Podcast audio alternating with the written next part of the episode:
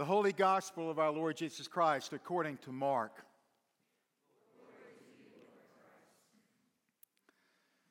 As Jesus started on his way, a man ran up to him and fell on his knees before him. Good teacher, he asked, what must I do to inherit eternal life? Why do you call me good? Jesus answered.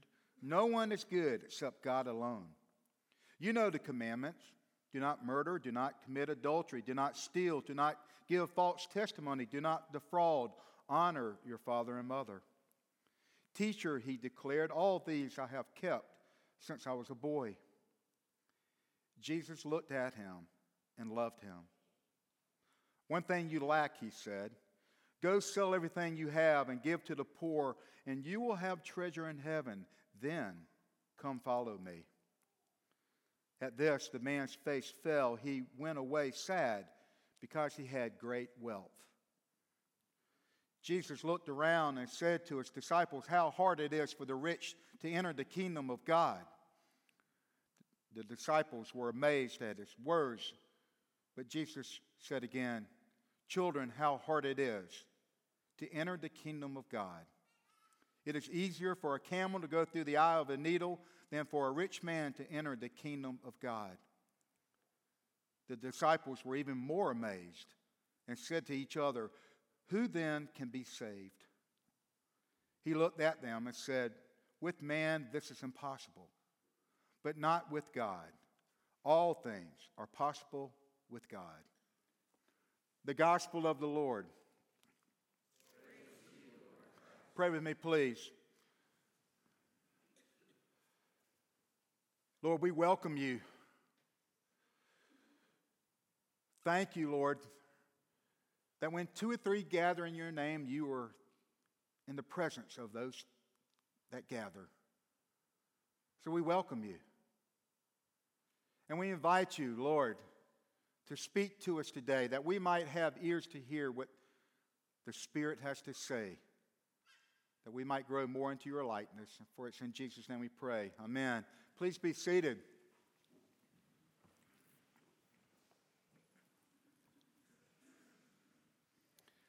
Well, the gospel that I read today came out of Mark in chapter 10.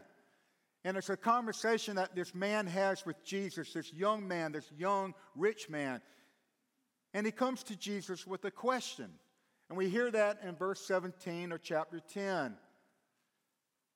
Did you hear what the question was? The young rich man came running up to Jesus and says, Good teacher, what must I do to inherit eternal life? Now, for Jesus, who's been preaching about the kingdom of God, he's gone all over healing and, and pointing to himself as the Messiah. You would think this, this would just be just a little softball tossed out for Jesus. You would think that he would begin a discourse on eternal life, life with him. But that's not what really grips him when this young man runs up to him. What gets his attention? Jesus asked him, Why do you call me good? This is where I want to begin. Let me remind you, we're in a series. We're in a series where we're considering the, the fruit of the Spirit, as Paul writes about it in Galatians chapter 5. And we're considering how God cultivates within us his character, which is the fruit of the Spirit. Paul writes in Galatians or Philippians chapter 2 verse 13 that God works in us and we work out that there's this transaction that takes place with God working within us and we living it out. Because as we consider how God cultivates and grows this fruit of the Spirit within us, it's not by just waking up one morning and we're all of a sudden are joyful and we're never grumpy again. No, there's a transaction that takes place, and we're going to look at that that God is working in us, and, and then we work out. And how does that transaction take place? It takes place with us surrendering to Him. That's our part. He expects us to, to be involved with what He's doing, and we submit to Him. And it's as we do that, even in the difficult moments of life, as we trust Him, He can cultivate His character within us. So today we're going to consider goodness. We've looked at love and joy and peace and patience, and last week it was kindness. The next characteristic we want to consider is goodness, the supernatural characteristic that God wants to cultivate that we might be more like Him. Is goodness. And we got to ask well, what does goodness look like? I mean, how many good people do we know? I mean, growing up here in South Carolina, I speak of other people as being, they're good people. So, what is goodness? Now, it's interesting to note as we get into this series that every characteristic that we consider the supernatural char- characteristic that God wants to cultivate, there's a counterfeit. There's something that, that even the, the enemy of our souls wants us to believe is the real thing when it's not the real thing, and we get deceived. So, what is goodness that God wants to grow in us? So often, our understanding of goodness falls into two different categories the counterfeits. They're not real thing that God wants to grow in us. We can think of it this way the counterfeit. That goodness is achieved by considering the rules of life, those things which are morally right. You know, the list, the do's and don'ts of life, the rights and wrongs of life, the oughts and shoulds of life, the rituals and obligations that we have in life. That we do our best to try to do our best. In other words, we, we try to do more things right than we do wrong. And if we do so, then we are good. You know, that's how the Pharisees saw it in the days that Jesus lived, the religious conservatives of the day. You see, they knew the law, they knew right and wrong, they knew the requirements of God, they knew the do's and don'ts. And they kept a really close scorecard of, of their behavior and their morality. And they established off of that scorecard a, a sense of, of goodness, not only for themselves, but for, for everyone else. They were keeping score. So that's one way that we could consider goodness, and it's the counterfeit by keeping a scorecard, keeping score. Another way to think about it is that, that we are better than others. I mean, we look at our scorecard. And, and if our scorecard is better than others, then we consider ourselves good. Because you see, we can always find someone else that is not as good as us. I experienced that Saturday playing golf. and I was the one not good.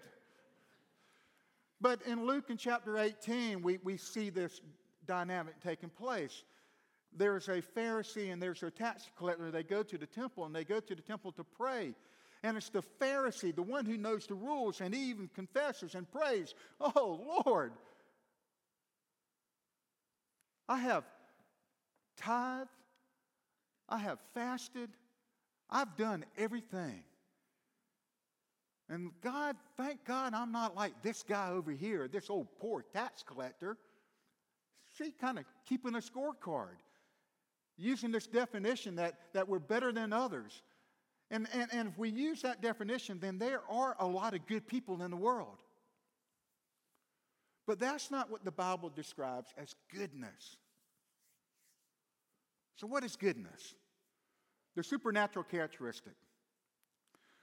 Well, the Bible's not talking about trying to be better than others, being better than most, not talking about keeping a scorecard.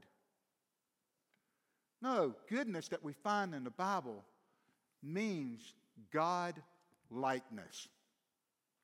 God likeness. This is what God wants to cultivate in us the fruit of the Spirit, God likeness.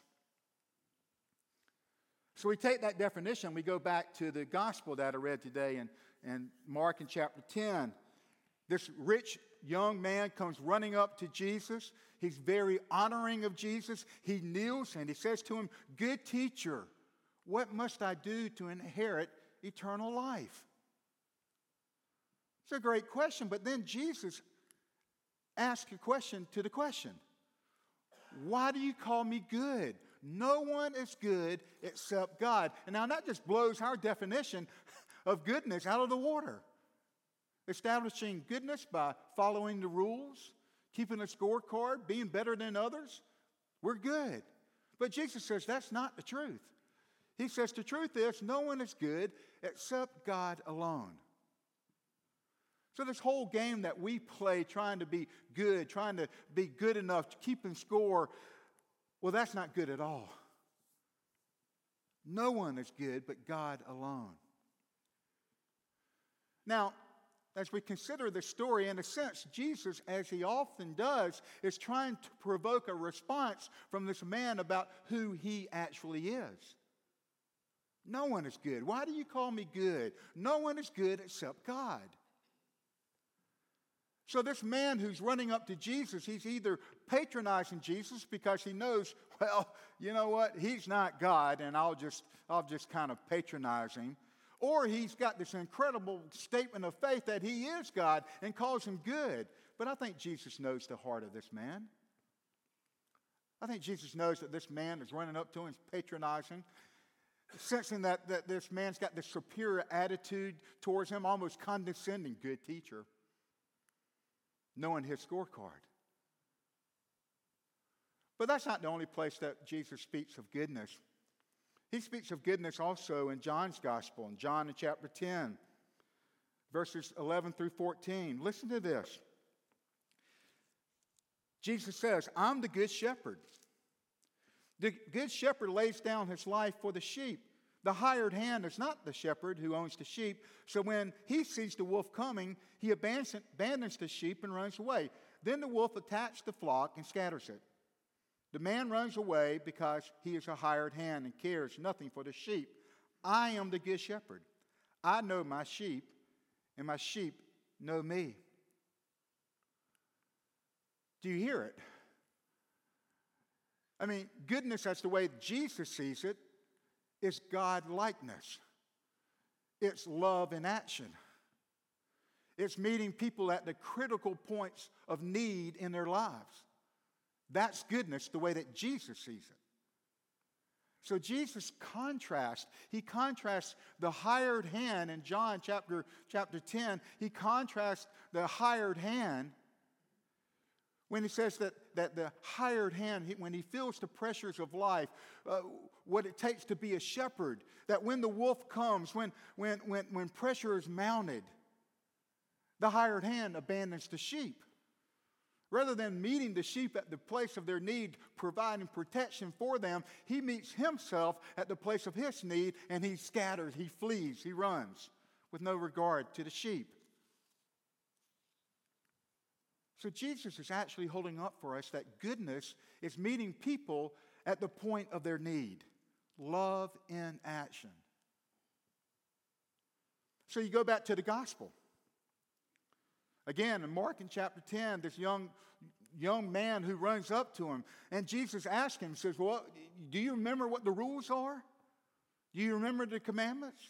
In verse 19, uh, the, the man says, Yeah, I've kept them all. I've kept the scorecard. I've kept a good scorecard. And then verse 21, I love this. It says that Jesus looks at him and loves him. One of the favorite words when I took Greek, I love blepo. It, means to, to look, to gaze upon, this intense, compassionate compassionate gaze. And this is what Jesus did with this young man. He sees beyond the externals of what this man's presenting. This is how he looks at us. He looks deep within our hearts. So that this, the, the, Jesus moves past this man who's patronizing him and deals with him on the level of goodness. And he says, There's one thing that you lack. You, you really want life.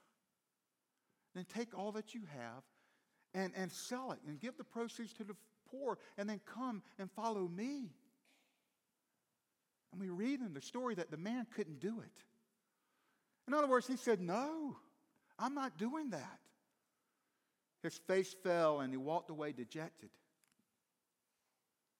Now, have you ever noticed how sometimes the things that, that we call blessings can act, actually keep us away from God? The very things that we have our lives filled with that, that, that God has given us, whatever it might be, it might be, it might be financial security, might be health, might be family, relationships, it might be prestige, whatever it is. Eventually, they can actually create a barrier between us and God. What I'm saying is that we can actually become dependent upon the things that God has given us, and we can lose sight of the one who gave it to us God. And what we tend to do is that we tend to now try to meet our needs in life with the stuff that we have to avoid the one thing, to avoid the want, to avoid the need, the lack. And for a lot of us, nothing could be worse than that. Nothing could be worse than being a person who is in need.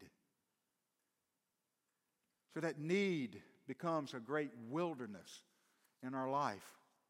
We don't want to experience need.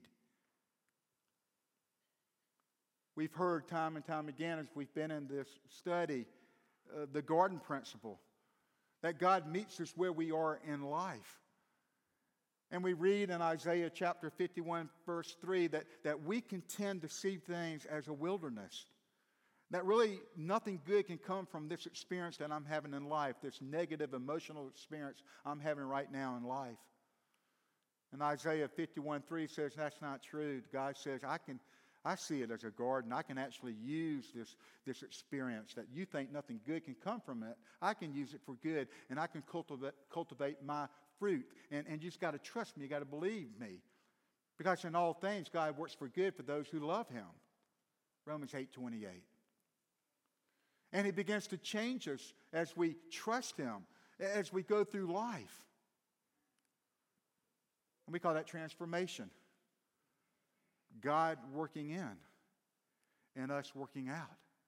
The very nature and character of God that's grown within us. We call that the fruit of the Spirit. Not the fruit of human achievement, but the fruit of the Spirit. Even, even in the desperate place of need, God can take that and He can grow His fruit goodness, love, and action. Remember what Jesus said in the gospel, verse 21? He said to the rich young man, said, Go sell everything, give it to the poor, then you're going to have treasure in heaven. Now then come and follow me. Do you realize what Jesus was doing? I mean, this guy had lots. He had no need. He had it all. He could do whatever he wanted to do, go anywhere he wanted to go. He could hire whoever he wanted to hire. He could meet his own need. But Jesus is challenging this rich young man to enter into a place of real need, of dependency upon him, of identifying with others in need by admitting that he is a person of need. Because it's when we acknowledge our need. When we embrace our need, when we call on God, when we trust Him and not our own resources, we trust Him to, to meet us in the place of need, two things happen in our lives. We can actually see first the goodness of God. We can see the goodness of God when we come to Him honestly, raw, in a place of need. We can see the love in action because that's where He longs to meet us, in that place of need. But also, we see that He cultivates goodness within us, this God likeness, so that we can now see other people in the place of their need, the point of need that we can meet them there. Isn't that what we heard in the psalm today that Mary Ellen read out of Psalm 23? I mean, did you hear that? I mean, this is David writing this psalm. And he says, The Lord is my shepherd. I shall not want. I shall not need. Where does David get that from? The Lord is my shepherd, I lack nothing. Verse 6 that surely goodness and mercy and love shall follow me all the days of my life. Where did David get this attitude? It was grown in the Garden of Need in his own life. David knew need as a shepherd boy in the heat of the day and the cold of the night when the wolves were attacked. He entrusted himself to God, a place of desperate need. David knew the place of need as a warrior, and he knew the place of need as a, as a king. Was a desperate need in his life. And there he trusted God. And there he saw the goodness of God in his life. Not keeping need at arm's length, but being well acquainted with need in his life. And he saw God's goodness. So that he's able to say in Psalm 23 that the Lord is my shepherd. What am I going to end up wanting? What do I need? Because mercy, goodness, and mercy are going to follow me all the days of my life. How did David say that? He learned it. Because God put him in a garden of need. The experiences of life, the wilderness of want and deprivation. And rather than trying to figure out a way not to experience want, he embraced it. And he turned to God to meet him at the point of that need. And he saw the goodness and mercy of God, and it changed him. It transformed him. It didn't make him perfect, but God was able to cultivate the fruit of the Spirit of goodness, God likeness, love in action in him. And I say the same is true for us today. The same is true for us. That in everyday, ordinary needs, we can see the goodness of God. We can see Him cultivating goodness in us. It's true for us. Go back to the gospel again. Verse 24. Jesus lets the man walk away. He lets him walk away. And then he says the most incredible thing. He said, It's so hard for the rich to enter the kingdom of God. And that was hard to hear. That was hard for the disciples to understand because you see, the thought of the day was if you're rich, then God is up on you. But if you're down, then how can God be up on you? And everyone begins to look at the veneer of life rather than going to the substance and to the heart. And we hear and we see in this gospel today that Jesus says in verse 25, he says something outrageous that it's easier for a camel to go through the eye of a needle than a rich man to enter the kingdom of God. And the disciples are scratching their heads and say, Well, wait a minute. talking about eternal life. Well, then who, who, who, who can enter in? And Jesus says, Well, with man, it's impossible. With God, all things are possible. Why did he say that? I mean, I get uneasy with that. I don't know about you. I mean, you know, they're probably, if we show hands, who's wealthy, nobody would raise their hands. But we live in the United States of America. We live in a wealthy country. So that's true. It's easier for the camel to go through an eye of a needle than a rich man to enter the kingdom of God. In order to enter the kingdom of God, we got to participate in the things of God. We've got to acknowledge who God is and who we are. We have to, we have to acknowledge our need before God that we are morally bankrupt, that we are empty, and that we have this need, this great need for love, for forgiveness, for salvation, the very thing that Jesus brought that we can never do for ourselves. That what He has is what we desperately need. I love the opening set today. I'm desperate for you, Lord. I'm desperate for you to meet me at this place of need right now.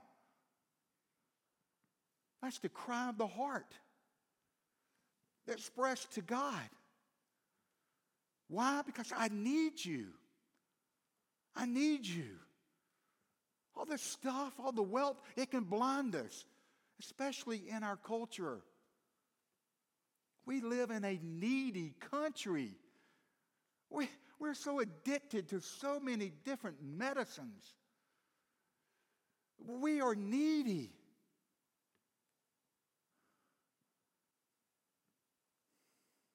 And the irony is, is that we can't admit it. Because we don't want to be in that place of need.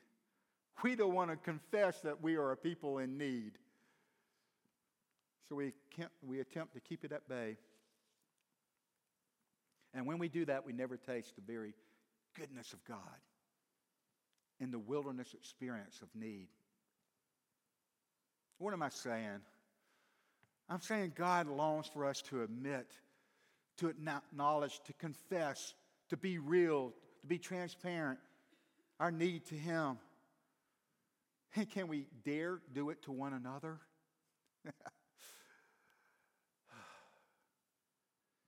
because you see, when we confess it, we're met by Him. And when we trust Him, we're met by God's goodness, His love in action, and He cultivates goodness in us. That we can meet the need of others in our lives. That's goodness. That's God likeness.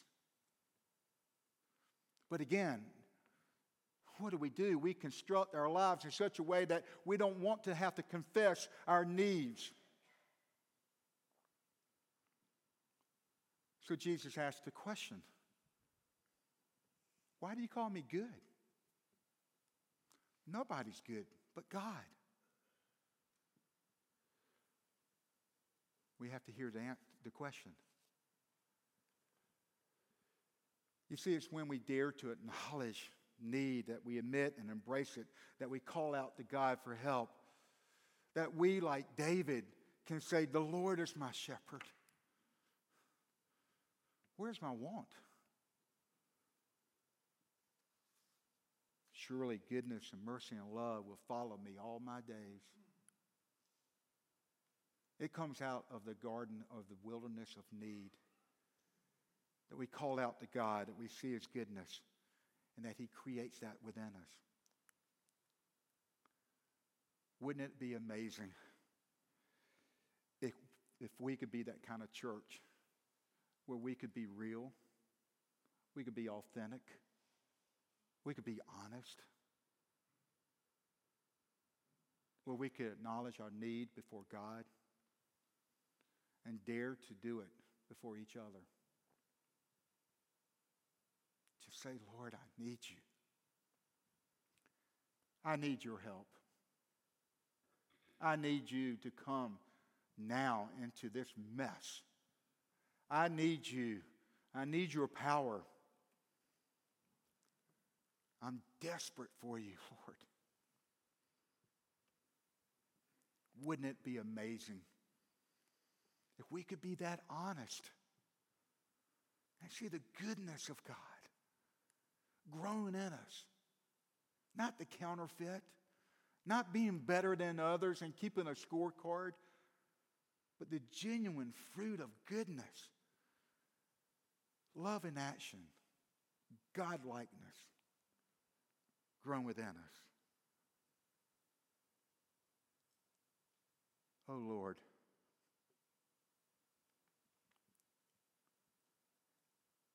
I'm desperate for you, Lord. Forgive me when I have tried to be good, Lord. When I've looked at others and think, you know, I'm better off than they are. When I've tried to cover up need, tried to fill the need with the stuff that you've blessed me with, Lord. I'm desperate for you. Lord, as I move into the season of Lent, I pray for the truth to look into the mirror and to see the need and to cry out to you, Lord, that I might have eyes to see the need of others in my life and meet them in the point of their need. Thank you for your goodness. Thank you, Lord, that you are a good, good Father. We pray in the powerful name of Jesus. Amen.